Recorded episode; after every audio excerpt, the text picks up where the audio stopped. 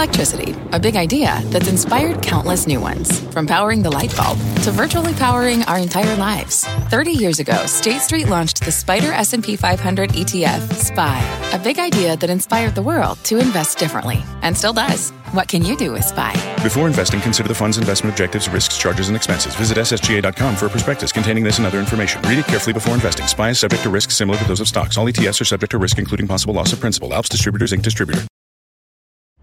I'm Scott Wapner, and you're listening to CNBC's Halftime Report, the podcast, the most profitable hour of the trading day.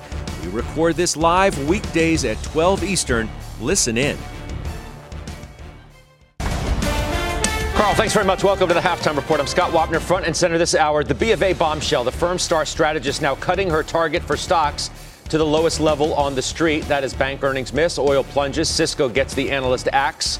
We'll debate all of that, what it means to your money with the investment committee. Joining me for the hour today, Steve Weiss, Josh Brown, with me here on set, Jenny Harrington and Jim Lebenthal. It's good to have everybody here. Check the markets as we always do. Carl said it, we're off the lows.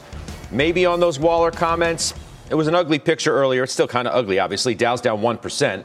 That's a loss of 304. S&P is off by 32. NASDAQ down two-thirds of a percent, down 71. 10-year note yield, the 10-year uh, yield is below 3%. It's at 297. So, you got a bunch of price target cuts today. The euro drops below part of the dollar. Oil bar- barely above 90, below its 200-day moving average. 10 years at 297, 298, as we said. But then there's the biggie, and that's Savita uh, over at Bank of America, cutting the price target 3,600 from 45, looking for an overall 25% decline cuts earnings forecast, now looks for a mild recession starting in the second half of this year. Josh, too negative or not?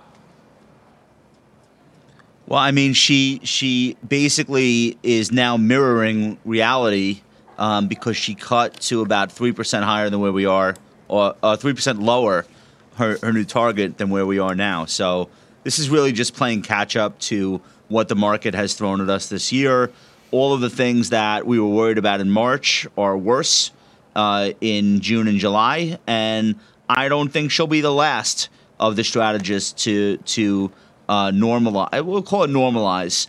Like it's it's unlikely that the most uh, uh, ebullient forecasts are going to come true unless something major changes. But as we get further and further into the year, and the trends that have been hurting the market continue, it's like harder to keep those those price targets up. So uh, the technicians got here first. Like no offense to anybody, the technicians beat the uh, the strategists. Um, the Na- if you recall watching the show, some of my comments technically the Nasdaq 100 um, broke below the uptrend and finished the uptrend effectively at the end of February, and then at the end of April, the mm-hmm. S&P 500 followed suit. And so you got there way quicker just purely on looking at buying and selling than you did with the commentary. Right. Now the commentary is catching up. Well, I mean, it's not just Savita either who, who's negative. I mean, Liesman does his All America Economic Survey, most bearish ever for stocks. Just 27% of the public believe now is a good time to invest in stocks. That's the lowest lowest percentage in the history well, of the, the public survey. doesn't know. They don't know anything. The, pub, the public is the public is uh, like a like a, like a mood ring. So yeah, when well, they've I mean, just seen their 401k but, fall 20%, no, that's no, when they I, get, I the most it, but bearish. There's no difference. Don't go I mean, by that. Yeah, well, you could say the same thing about a Savita, you know, capitulating now. Um, no, that's kind of a. She's a quant. No, no, no. Doesn't matter. I, could, I can't say the same thing, and I'll tell you why. I'll tell you why.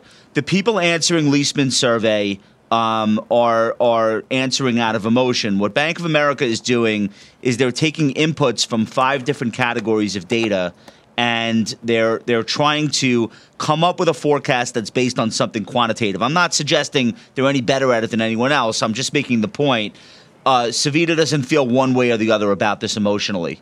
Okay, so there is a really big difference, um, and I think the public being as negative as it is uh, this early in the game, before we've even seen material earnings uh, uh numbers come down, before we have the official R word uh, being talked about yeah, by the, the, public's not as dumb as you That's think. really interesting to me. Yeah, well, the public's not as well, dumb no, as you I don't suggest. think they're dumb at all. Well, you said I they just don't think know they anything. get, they arrive at that place. Well, they don't, but they arrive at that place. They arrive at that place based on how they feel, and how they feel is dictated by whatever the market did in the last week. That's how sentiment works. It's okay. I, I feel the same way. There's nothing wrong with that. But I'm just making the point. Now you're starting to see quants and you're starting to see economists and chief strategists just come to reality with what stock prices and bond prices have been screaming at them for the last 90 days, 180 days. I'm going to pick out a gem in what uh, Josh just said. It's, okay. it's, how, it's how consumers feel. They feel lousy. I can't use the actual word for how they feel on air. Uh, and the reason is, is because of food and energy. I mean, that's, that's really what this is. All right. And gasoline futures are down 30% in one month, one month and those have not yet fully shown up at the, at the pump. They will. Wheat and corn futures are back to where they were at the beginning of the year. Those have not shown up in the grocery stores, but they will, and that will help consumer sentiment. Um, Josh is very right on this, and he's very right that it's a contraindicator. Where anybody talking back to me would say something is, yeah, but these have been terrible sentiment surveys all year, and it hasn't turned the market around. That's absolutely true. I submit to you that it's gas and food prices coming down that that's going right, to matter. So, look, to, to your point, as uh, some try and make the case that inflation really is coming down and nobody's paying attention because of the blaring in the lights CPI and PPI month after month, which are backward looking. Aluminum down 39% from its year to date high. Chicken wings down 38, wheat down 37, lumber down 36, cotton down 35, oats down 32, nat gas 28, and oil 22. So are we not paying it's attention? And, yeah, I know. I know rent's a problem. Obviously, um, I'm not suggesting it's a the, the whole inflation picture is rosy by any stretch of the imagination. I'm just simply telling you some of the underlying metrics don't reflect what the CPI and other metrics are telling you about the current current state so, of inflation. So, Scott, go ahead. Let me, let me respond to that. Uh, two points. First of all, you know, saying what Josh said and just compressing it a little bit, I agree with him, is that there are two ways to look at this market. You can look at it as the way you want things to be and have this rosy, bullish picture, or you can look at it as the way things are. Jim just fell. Now, I think this Jim is just, one. Jim well, just listen, slumped the, back in his chair. The, the, he literally just slumped he, back he in his chair. He can slump that. all he wants. Look, the only reason right. I did and that so he can slump it. He, Jim, Jim, I'm well, talking. I'll say something different. Go ahead, we're, Well, we're actually not.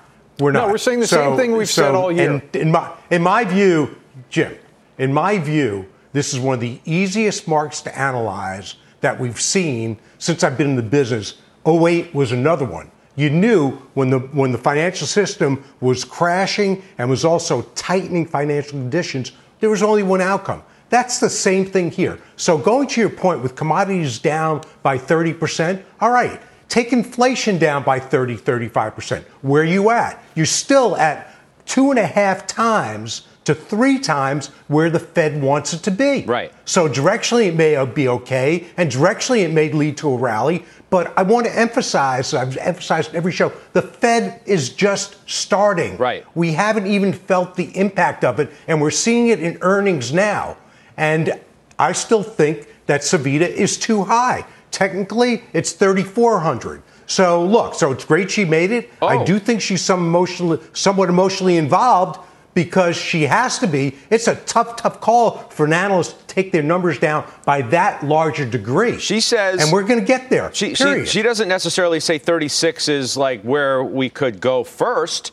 She she thinks right. you could go 3,000 to 3,200 before the year end, and, and maybe this is Agreed. just the tip of the iceberg on the earnings expectations coming down. But everybody's so negative, Jenny, because of what the Fed is keeps telling you they're they're going to do. Right. The the only ones who aren't as negative are convincing themselves that the Fed isn't going to be as aggressive as somehow the market first thought. You got the Bostic bombshell yesterday of everything quote unquote is in play, and that got the market really thinking at 100 basis points. Okay, do we really need to get our arms around that? The market got there quickly. Waller today is making these comments now, said the market's ahead of themselves. Those are his words. You don't want to do you want to overdo the rate hikes. So where are we okay. now? So where we are is you said everyone who's not negative is convincing themselves that they're not because well, of the Fed. Big part of the big but, part of the bullish case okay, is later in the negative. year it's going to be good because the Fed's going to pivot. Right. I'm not negative. I'm not, and again, I've been talking a lot about magnitudes of bullishness, right? So when I say I'm bullish, I don't think we're going to be up 30%, but you know what? I don't think it's that bad. I think probably the worst is either behind us or close to behind us. Maybe we do get down to like the lows from June again, but here's where I think we are. One, feelings are bad. So when you're talking about people are feeling bad, people are investing with emotion, you know what you do? You strip the emotion out and you look at the numbers. Two, Steve Liesman's down 20, or sorry, only 27% of people think that the market's a good time to invest.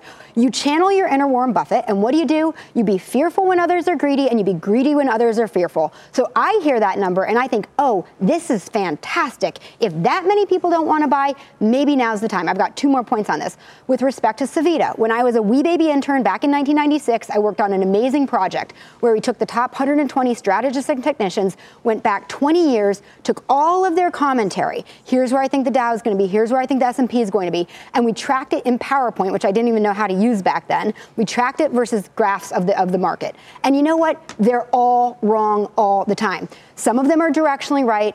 Some of them, like Elaine Garzarelli in 1987, hit a home run because they get the timing right. But for the most part, they're not right. They're really smart. They're doing the right stuff. So what do I do with all that noise as a portfolio manager? I get down to the bottom and I say, hey, what's viable now? What's in my portfolio? What does my portfolio look like? How does my portfolio differ from this market where we've got massive fear and massive froth and the bear market that we're in is affecting things differently? We know that, that, that it's affecting the frothy stuff in a really negative way, but do I own what's okay? And the answer to that is yes. What I own is is is good. And I'd suspect that the vast majority of you watching own really solid companies that are going to be just fine. I think the vast majority of the people watching have probably lost a lot of money in the market like almost everybody else. And you know what? They probably made a ton before that because don't forget the market was up 16%. But that doesn't make it feel years. any better when the market's going down Forget 20%. about feelings. Take a step back. This is a long road. Who possibly really thought the market could continue up every year? And you look and you're like, you know what, guys?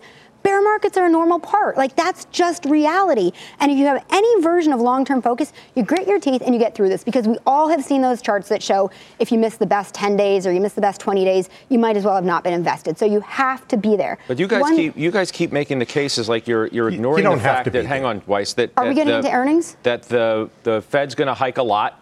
Good. Right? Good. Get hike it done a lot. With. Yep. Yeah, get and, it over And with. we may very well have a recession. The ones that you guys somehow don't think so, is but here's possible. why. I want to get to earnings though. Go ahead, please. All right. But here's here's why. This so far we've been talking about a recession coming for months, and right with the first quarter GDP being negative, people have said consumers feel they're in a, in a recession. You know what? I've never seen a recession where the job market is as strong as this. I've never seen. Let me continue. I've never seen even- a recession. didn't you had, you had, up. Go ahead. Okay, you had that look. Please. Yeah, I've never seen a recession where the leading bank CEO gets on the call as he did today and says his words. Never seen corporate balance sheets in better shape. Consumers in great shapes. When asked, are there any cracks forming? This is from the CFO. Short answer, no. I, yeah, I've just I've just never seen the start of a recession that looks like this. Now, where I mean, Jamie Dimon himself said you always ignore the, the, the half the story. He, he said himself there are a range of potential outcomes. You Always. paint the picture as though the executives at J.P. Morgan said the sky's so sunny after No, just saying what- there's what a I'm- what I'm hurricane doing- coming. y- Your point They is well suspended made. Your point- buybacks. hang So on. what more do you need to know? Yeah, well, why don't you listen to the call, They Steve? suspended why don't you listen Jim. to the call? Did you listen to the call? Because the reason they're suspending the buybacks is to meet regulatory requirements. His words, Jamie Dimon, capricious and ridiculous. Okay, and basically, Scott, to your point, look, Jamie Dimon is being cautious. That's exactly what you want for the leader of uh, arguably the best bank in the world. Cautious. The guy was talking about a hurricane. They're, they're Okay. building Not up to- their. not they're today he wasn't. But they're. bu- He didn't but- use that word. But his actions are matching his words. They're building up reserves. He's Okay, talking about a range of potential outcomes. He obviously is concerned about the environment Scott, more so than you seem to be letting on. Here's what I'm trying to do. Here's what I'm trying to do. You're doing a very good job of painting the negatives. I'm not painting I- the negatives. I'm counterbalancing. I'm in the. I'm reality land. Uh, You're not because you're ignoring what I'm saying, which is factually what he said. Now you're saying I'm ignoring this half. I'm saying you're ignoring this half. Put it together. We're okay. Can I put All right, one more The stock okay in? market's down 22 Hey, percent. we- Let's let's take a deep breath. Go quickly, Jenny, Okay. then Weiss. So, Scott, last week we were talking about earnings and how they might hold up, and I thought I gave you a sloppy answer. So I went back and looked at it. And so when we think about if S&P earnings are sustainable, here's the top 10 contributors to S&P earnings. The obvious, Apple, Google, Microsoft. Then comes Pfizer, Exxon, Chevron, JP Morgan, Facebook, Berkshire and Johnson & Johnson. So even when we think about earnings collapsing, think about the top 10 contributors. The vast majority of those companies, including Apple, they're not looking at earnings collapses even if we enter a recession. And even as we talk about recession, we need to remember recessions affect different things differently. It's all about the magnitude, the severity. We could have a recession and things could be fine. Right, Weiss, though, this is probably just the beginning, though, right, of Bank B of A Merrill. They come out, they cut earnings. Everybody's been saying it's, it's only a matter of time before everybody does it. No one's suggesting you're going to have negative earnings, like an earnings recession, but they're looking for low right. single digit earnings growth. growth. And maybe you think they're too optimistic, but this is likely just the tip of the iceberg. Right. And, and first of all, Jim's point, he's not talking about him needing to meet capital requirements today. He's talking about needing to meet capital requirements based upon the storm that he talked about just a few weeks ago, and that's why it's prudent to suspend the buybacks. So let's get that out of the way. That again, you just can't write revisionist history with everything you say, Jim. But let's look at it this way, okay? We have never been in this environment where the Fed has this massive balance sheet, where Europe has this massive balance sheet, and they've got to pare it back. We've never seen zero rates for so, so long. So you can talk about how you own the great stocks, but take a look at Cisco. Historically, a cheap stock. Always cheap. You know what? It's down almost 40% year to date. Take a look at Intel. So there is no place to hide. And to think there is, Wrong. and to say Jenny, to your point, that hold on, Jenny, the top 10 companies have contribute this to earnings. Great. But guess where the market is? Despite that, the market's lower. I don't think you can pick individual data points and say, this is why I'm bullish, because that's what people are doing that are bullish and losing sight of the entire big picture, which is screaming at you the economy is falling down. Let me get Josh in. The Josh? storm is here, not just coming. Josh? So I think I think it's really difficult to pinpoint the moment a recession starts, the moment it ends, how long the duration is going to be. I really don't know anyone who's got like a long-term track record of doing that very well. Um, but I think you can lean on technicals now, and I've been hammering this point home all year because there are things that we know absolutely for certain about how the market behaves in a downtrend. And when I say how the market behaves, what I'm doing is I'm anthropomorphizing a, a situation where buyers and sellers are still human. They can be relied upon in different eras the 1930s, 40s, 70s, 90s. We know how they act when they're making a lot of money or when they're losing a lot of money. Like, people don't change right over over centuries so this is why it's apt right now to just focus on what is the primary trend i've been on the show all year judge with a lot of the people that i'm on with today and i've been on days where the market was dow, dow up 600 points nasdaq up 3% I get it. you still think right? the trend is um, negative is lower because technically because, speaking we but haven't here's why it's broken so, the downtrend so, but, but here's why that matters. Mathematically, it's lower. Like nothing anyone says can change that um, because not only are we in a statistical downtrend, the, the slope itself, um, but every we're below every moving average, and some of the most important stocks are further below their 200-day or 10-month moving average than they've been since the GFC. Okay, so that's what makes this different from all the V-shaped recoveries. And here's the one thing: if you learn nothing else from the show today, retain this: when the S&P 500 is below its 10 month moving average or 200 day moving average. Um, we've had 47 of the 50 best and worst days of all time. So volatility is now the new normal. Last year, the VIX was sitting on 11 or 12. We were poking it with a stick. Now it's averaging north of 20. That's double the volatility this year from last year.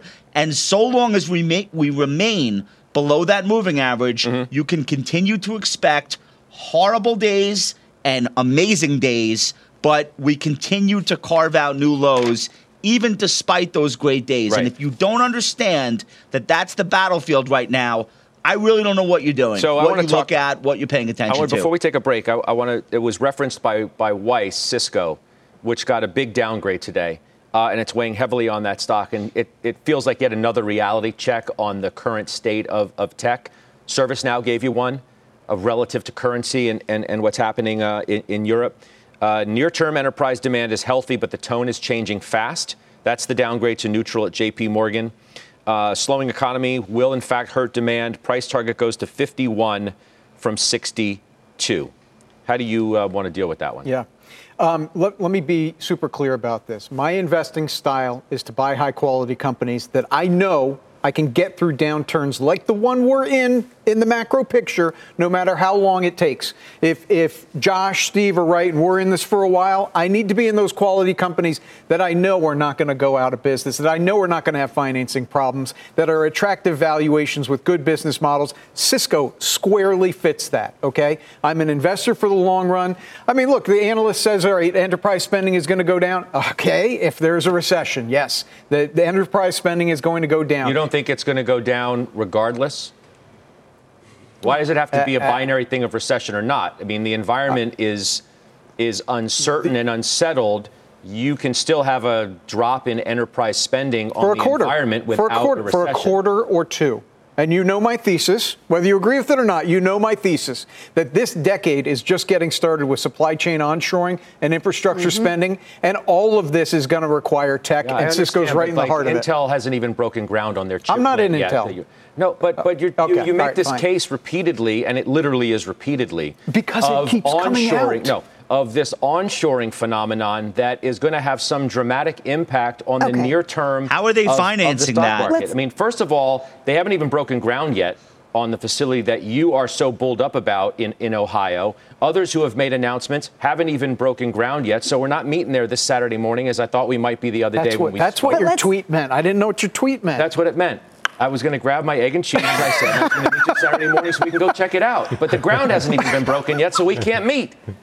But part of your bullish case that you're making about the near term centers on this idea that we are going to wake up to an epiphany of this new world. Okay. Of onshoring, which is going to change the economic landscape in the near term. Starting Can in I? the beginning of next year which is not the beginning of away. next year. Yeah. Intel Look, hasn't even a, broken ground on the plant yeah, but yet. Tai- not going to Taiwan until Semi the fall has. at the earliest. Taiwan Semi has on their plant in Arizona. Samsung has on their plant in Austin. It's not all just Intel. Can I get in on hey, I'll be bullish by January. Let's leave Good, onshoring off. Take a break. Jenny, go ahead. Let's leave onshoring off for Cisco. What we know is that with the increasing cyber threats, every business needs to increase their security and, the, and their enterprise. And I mean, even Gilman Hill, we're little. Even we have massive, huge technological challenges and are constantly needing to upgrade our, our, our systems. This is where Cisco benefits. This is where we think about, okay, maybe there's a recession. Recessions affect things differently. And I would argue that there's already down 34%. There's already unbelievable negativity in this share price. Also, if you look at this downgrade, it's downgraded, but it's got a $51 price target, which implies 25% upside from the current level. So you just need to go a little deeper and say, hey, maybe we're not even waiting for the onshoring. Maybe we just know that businesses need to spend even if you're in a hell of an economy. And, and that's where they benefit. All right, let's take that first break. Big bank earnings kicked off today, as you know, disappointing results. Many financials now hitting new 52 week lows just today. We'll debate those next on the half. We're back in just two minutes.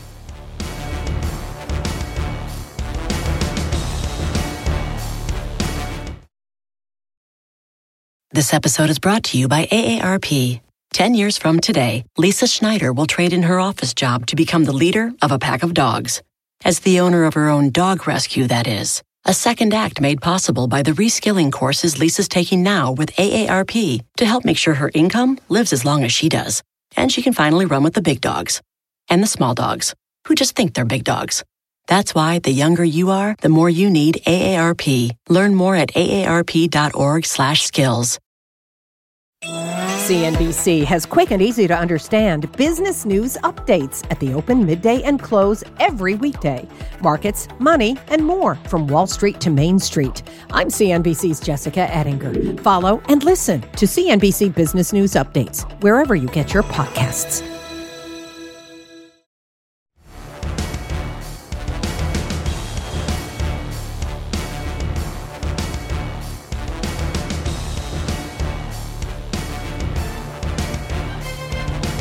We are back. Bank earnings. They kicked off this morning. Disappointing results from JP Morgan and Morgan Stanley. So we have new lows today, guys. for Citi, Bank of America, JP Morgan, Goldman, and the aforementioned uh, Morgan Stanley. Weiss, you're short currently the XLF? Yep. And when we had discussion last week, you know, you said, well, why are you short? And I said, because I still have gains in Goldman and B of A, but I think the bank's going to miss. Again, it was obviously apparent, just watch the market, with the highest margin business being corporate issuance, being down to virtually zero. So I took out a position in shorting the XLF, which hedged my downside. So I'm basically neutral on the position, and it's working out. I'm going to stay short the XLF and stay hedged on it for, for a little while to come yet because I just don't think it's going to get better, and we're not through bank earnings yet. You have a good amount of exposure here, Jim. Uh, JPM, Citi, Goldman. Yeah. Concerned? Um, no. Okay. And I know I'm looking at you. I know you're going to say I'm only I'm only seeing the good of it. I promise you. Listen, Scott, I've been punched in the face every day this year. Okay. I, I've got the negative. I promise you, I've got the negative. I see it. All right. I just don't think the positives are being seen. All right. Loan growth demand picking up. Right. Seven percent year over year. Look at it. You can't see it on the show. He's smiling. He's waiting for his comeback. Let me finish first. All right. I'm just trying to think if there's like if there if there's anything out there that you feel negative about. Dude, I've been punched in the face every day this year. I feel it. I got it. I don't wallow in it. All right. I look at what they're saying. I'm not net interest income. Hang on. Net interest oh. income for this year. Now we're in a good mood. We're having fun. Okay. Well, it's all good. Net interest income for this year. They guide it up from 53 billion to 56 billion. Why? why like the business is good. Yeah, it, it's good now. Oh God. okay. Yep. The business is great. The business is great. Everything's great. The sky's blue. Sun's out. Stars will be out later. Stocks at a 52 week low. Stocks at 52 week low. A lot of, a lot of stocks are at a 52 week low. I, can, I, so what? It's double the loss of the market. It's down 38% from its high. Yeah, and what, what's its what's its two year and five year? Yeah, exactly. Oh my God! Well, this. is Oh is my What's gosh! the Right S&P back up to for the last 10 years. But this is where Oh we my get God! back What are you what are you trying to make this out to be Zoom? It's not. I didn't say it was Zoom. But I mean, you just painted a picture that everything's great with the banks. I'm just telling you, the stock's at 52 is at a new low. You are factually correct. Okay, I'm taking your facts. I'm, I'm taking all the facts. I'm analyzing them. I'm drawing a conclusion. You disagree with the conclusion, that's fine. But this is where you need to say, do I buy it here and now today? And okay, yeah, What's it's down answer? 40%. Well, for Jim, 107 for JP Morgan, $107.11. for Jim, the answer is you buy it here and now today. And this goes back to some of the conversation about like, do you do you try to make it back in what you lost it in, right? Do you only hold something because you think it's going to get back up there? I always tell people, no, start fresh today. And so you start fresh today, like erase the fact that it's down 40%. Start fresh today. Where might it go from here? What do you think about the economy? If Jim is not as negative as some of the rest of us are on a recession, and he understands the balance sheets of these companies and understands the valuations, then maybe from this point today, you've got 15, 10, 20% upside. That's pretty Okay, good. let's ask Josh. He owns JP Morgan too, since we're centering on that one. Uh, yeah, J.P. Morgan is planning an advance for what is pretty obvious, uh, coming soon to a theater near you, which was delinquencies in auto loans, credit cards, uh, foreclosures eventually, uh, probably a lot of debts going bad. So you know, but but the banks are not, uh, I think, susceptible like it's it's a systemic issue. They have a lot of No. capital. They are very well reserved for this. Um, they've been extremely conservative. They've been regulated like utilities for most of the last 12 years. Whether they liked it or not, it's actually now helping them a great deal. And what you saw JP Morgan do um, was basically get itself in alignment with where it needs its tier one uh, capital to be. And that's a formula. It's like it's not their choice. So they have to be at a certain place uh, over a certain period of time in terms of how much risk they're taking relative to how much equity uh, they have on the line. So uh, I don't know if it's like prophetic. I just think it's like this is what a large money center bank that is a SIFI, a systemically important financial institution, has no choice but to do.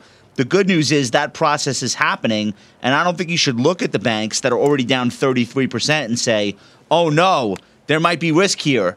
You've already paid the price for that if you've been a shareholder in all of these mm-hmm. names. The regionals are way worse, right? The, the silver lining, though, if you're making a new investment today in Citi, in JP Morgan. The silver lining is a lot of these nonsense fintech companies that have come along and stood themselves up by saying, look how cool our app is, they're in much worse trouble. They're going to have a huge uptick in the cost of funding. They have all this crypto stuff on their balance sheets. They have very inexperienced people for the most part who have not been through a financial crisis, and they will stop making loans. And you can see that reflected mm-hmm. in the average fintech share price, publicly traded, just absolutely in wipeout, down 70, 80%. And that's the ones that'll make it. So if you're making an investment in a large money center bank today, you can feel confident that they will keep lending through whatever is to come and they'll keep lending afterward and they're not going to lose you know they're they're not going to lose their business during the course of that lending because of new regulations that they now have to abide by. So i think jim's going to end up being right on these names but from today's prices but i also think it's going to take a while and you could be in for some more pain before you get that that uh, benefit from from yeah. taking a bite. So you have to, if, if, you're an investor, you have to live with that. Right. That's I mean, the reality. Look, I think Mike Mayo set the table well for us in overtime the other day. He suggested, as bullish as he is on the long-term picture of the banks, and I think Jim's making that case too. Although you know maybe he's a little more closer in positive. Dude, Mike Mayo, others. but hold on, Mike Mayo. Mike Mayo is reverse green eggs and ham like like Sam I am wouldn't like them in a box or with a fo- Mike Mayo will be bullish the banks pretty much through anything at any price. There's, so what I'm saying, what I'm saying, yeah, I know what I mean, you were saying. Come on, I was, was a really good one. I know what you were I saying. love I love Mike. I, but, know, I know, and okay. I, I, I want to was trying to go to break there, but thank you for wrapping that up for us. Sorry, appreciate so, it. Uh, sorry, Taiwan Semi. I'll, I'll go now. There's Jimmy's sunshine and roses story. They're higher after an earnings beat. They raised their guidance. What's it signaling for the beat up semis? There's another negative note out today from a Wall Street bank. A lot of price targets cut, too. We'll give you the details next.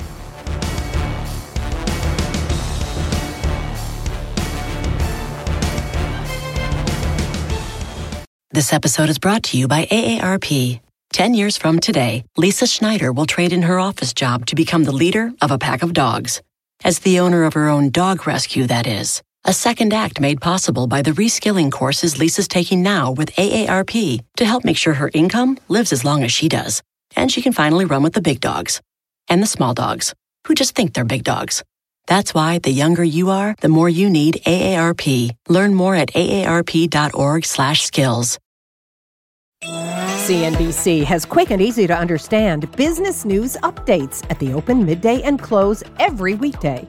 Markets, money, and more from Wall Street to Main Street. I'm CNBC's Jessica Ettinger. Follow and listen to CNBC Business News Updates wherever you get your podcasts.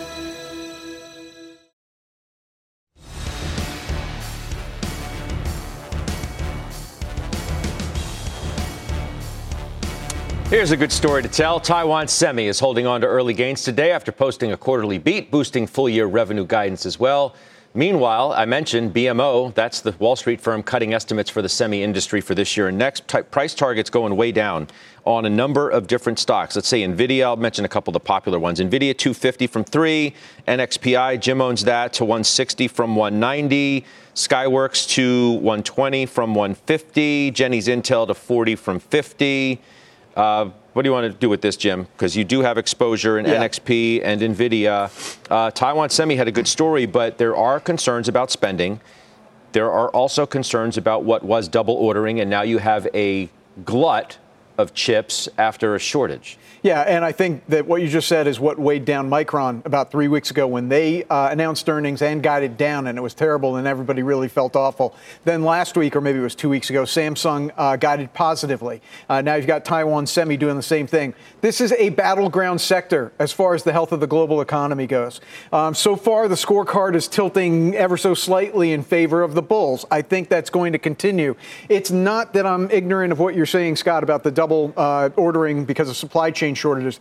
It's because there's large portions of the semiconductor world where these are still in high demand. Autos being the top of the list, but Internet of Things as well. I mean, whatever you're manufacturing, if it's a complicated thing like an airplane, you're looking for more and more chips. Your supply chain has not yet unclogged. So overall, I think this tilts towards the bulls, but it is a battleground sector. Okay, applied materials. You got Jenny, uh, Intel, Teradyne as well. Yeah. So this is where we were talking about this last week, and I was saying I think you can buy the semis, you can buy semi equipment testing, but you need to parse through the whole sector and see where the future growth makes sense given the current valuation. The other thing I want to make a note on on this downgrade is he's downgraded it, but there's still like 10 plus percent upside on his new price target. So Nvidia is trading at what 150 now. His new price target's 50 bucks. Uh, sorry, uh, sorry, 250 bucks even for my little Intel, my beleaguered, terrible Intel, it's still almost 10% upside that he's suggesting. Um, I think, you know, this goes back to like buy when there's fear. Yeah. This is when you buy. You All buy right. when things are down. All right. Uh, Courtney Reagan, she has the headlines for us. Hey, Court. Scott, here is our CNBC News update at this hour. A grand jury indicting South Carolina attorney Alex Murdaugh on murder charges in the 2021 slayings of his wife and son. They were found shot to death at their rural estate and hunting lodge. Murdaugh's attorney saying, quote, Alex wants his family, friends, and everyone to know that he did not have anything to do with the murders of Maggie and Paul. He loved them more than anything in the world. Actor Kevin Spacey pleading not guilty to charges of sexually assaulting three men. A judge in London told Spacey his criminal trial will begin in June 2023. It is expected to last for a few weeks. Spacey faces four charges of sexual assault and one count of causing a person to engage in sexual activity without consent. U.S. officials approving a request by American Airlines to resume flights to five destinations in Cuba that were stopped in 2019 when the Trump administration discontinued air service between the two countries. The Transportation Department decision will allow flights from Miami to several smaller airports in the country. The halftime report returns right after this.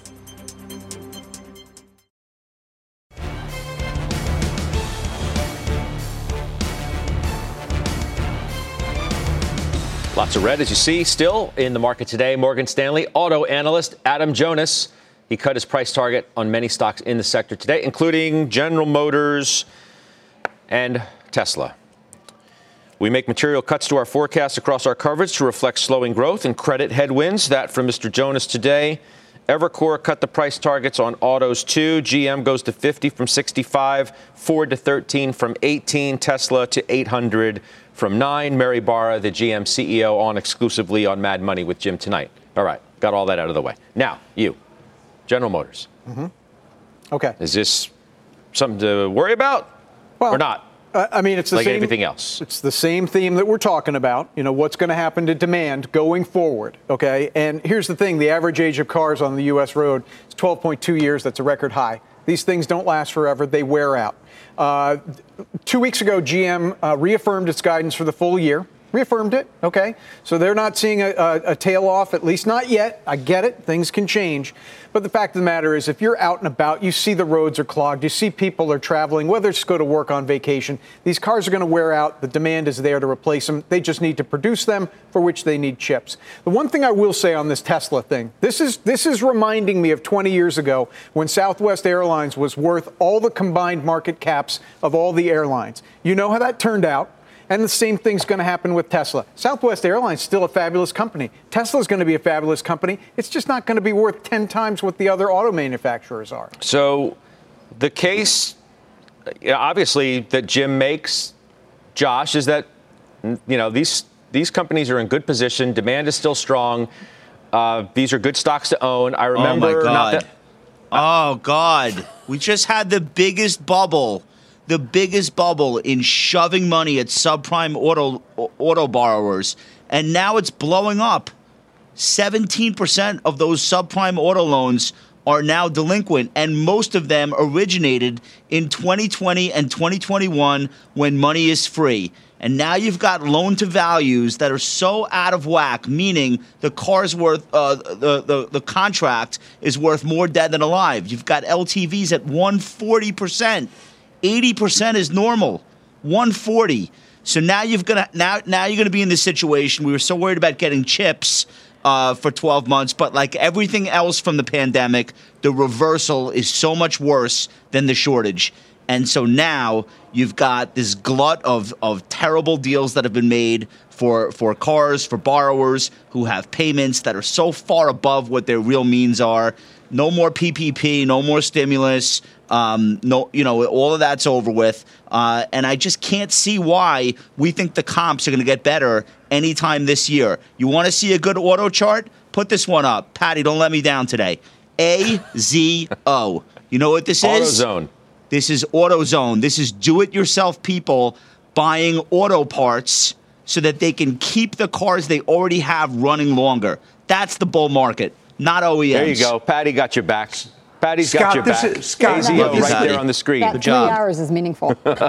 We got no. We, Scott, we Scott thi- What? this is go ahead. Go ahead. Quick, quick. I was Go. saying perfect storm for autos. Perfect storm for autos because they're going to be building inventory as demand is completely dissipating.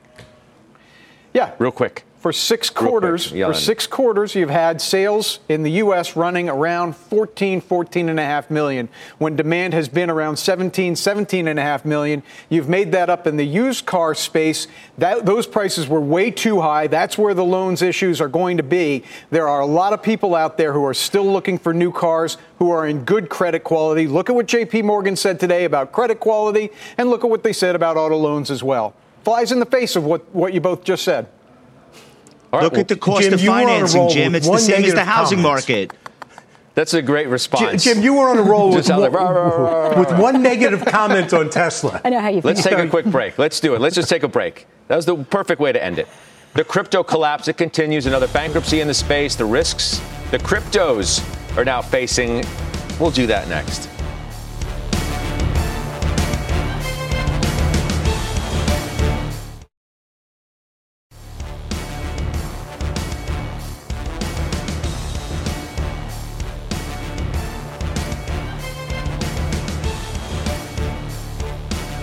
Back on the half. Bitcoin is holding up today, despite the sell off in stocks. Another major crypto firm, though, filing for bankruptcy. That's the third in two weeks. Kate Rooney looking at the fallout there and the continued risks for investors. Kate. Scott, hey there. This time it's Celsius, the crypto lender, filing for Chapter 11 bankruptcy last night. It's the latest fallout in crypto markets as prices drop and the industry faces a liquidity crunch. It comes a month after Celsius originally froze customer accounts. It says it has 1.7 million customers and at the time blamed extreme market conditions. CEO Alex Mashinsky now saying in a statement, this is the right decision for our community and our company. According to the filing, Celsius has more than 100,000 creditors. That could include customers and some of those lending counterparties. Its largest claim, an $81 million unsecured loan from Cayman Islands based Pharos Fund. There's also ties to billionaire Sam Bankman Fried. His quant firm, Alameda Research, is listed as a creditor as well with a $12 million loan. Three Arrows Capital, once a $10 billion hedge fund, has really been at the center of this. It's also going through bankruptcy, defaulted on multiple loans. You see some of the companies there listed as well. Voyager, another bankruptcy. FTX and BlockFi also have exposure to Three Arrows Capital. The industry is now watching these bankruptcy proceedings really closely. For Three Arrows, it may reveal even more counterparties that we don't know about quite yet. For Voyager and Celsius, legal experts tell me it could be years until customers see their money. And the big question is how will that customer crypto be seen by the court? Right now, it's looking like an unsecured loan, not quite deposits, meaning they might be entitled to nothing. Scott, back to you. All right. Kate Rooney, thank you very much. We have more in today's market drop coming up next on the half.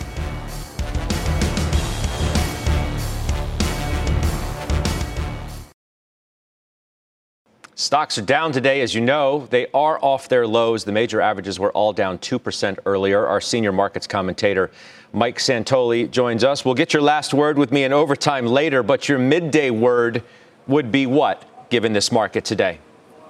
Uh, I would say testing. I mean, we're sitting here with the, the indexes sort of testing the lower end of this month long range. It, it tells you what matters in the short term to the markets that you've got to lift when maybe there was a little bit of cold water thrown on the idea of a full percentage point rate hike by the Fed in a couple of weeks. Uh, I continue to think this market has a time orientation conflict with policymakers. The market wants to look through to the end of the Fed tightening cycle. The market's telling you it's done with the inflation panic. We're on to the growth scare. And the Fed requires months of data before it itself can make that same kind of transition. In the meantime, financial conditions tighten. Look, it could prove that the market has gone a long distance to pricing in uh, some softness in earnings relative to expectations, but we don't know that or won't know it for weeks. So I think we're kind of stuck, and without sort of the easy exits, you can't say, well, at least credit markets are really strong because they're softening up. You can't say there's great consumer spending momentum, even though the Fed is going to be uh, a little bit tight, because that's sort of uh, in question as well. So I I think that's why we feel stuck. Um, sentiment's great, you know, great in the sense that it's completely despondent, but that in itself doesn't doesn't necessarily get you where you want to go uh, in terms of looking for a low being put in. To your point, there's kind of no relief in sight for weeks. I mean, you can only expect earnings which just literally kicked off, and the commentary around that to be somewhat dour. Uh, you got a Fed meeting in a, in a couple of weeks where you kind of know what's coming, you, you think, but you're not sure what comes next. Well, the bull case is the um, better than feared dynamic for earnings, uh, at least more than you know more than not, uh, and that the, the, fact that valuations have been compressed has been mostly about earnings being at risk. And then maybe the storyline can start that says uh, you know three quarters of a percent hike in July, and then you have almost two months before there's a next meeting, and a lot can happen in that period. So it's really much more about wh- where the market's already gotten, not the news you're going to get yep. in the next couple of weeks. All right, I'll see you in OT. That's Mike Santoli. Right. We'll do final trades next. Are you following the Halftime Report podcast? What are you waiting for? Look for us in your favorite podcasting app. Follow the Halftime Podcast now.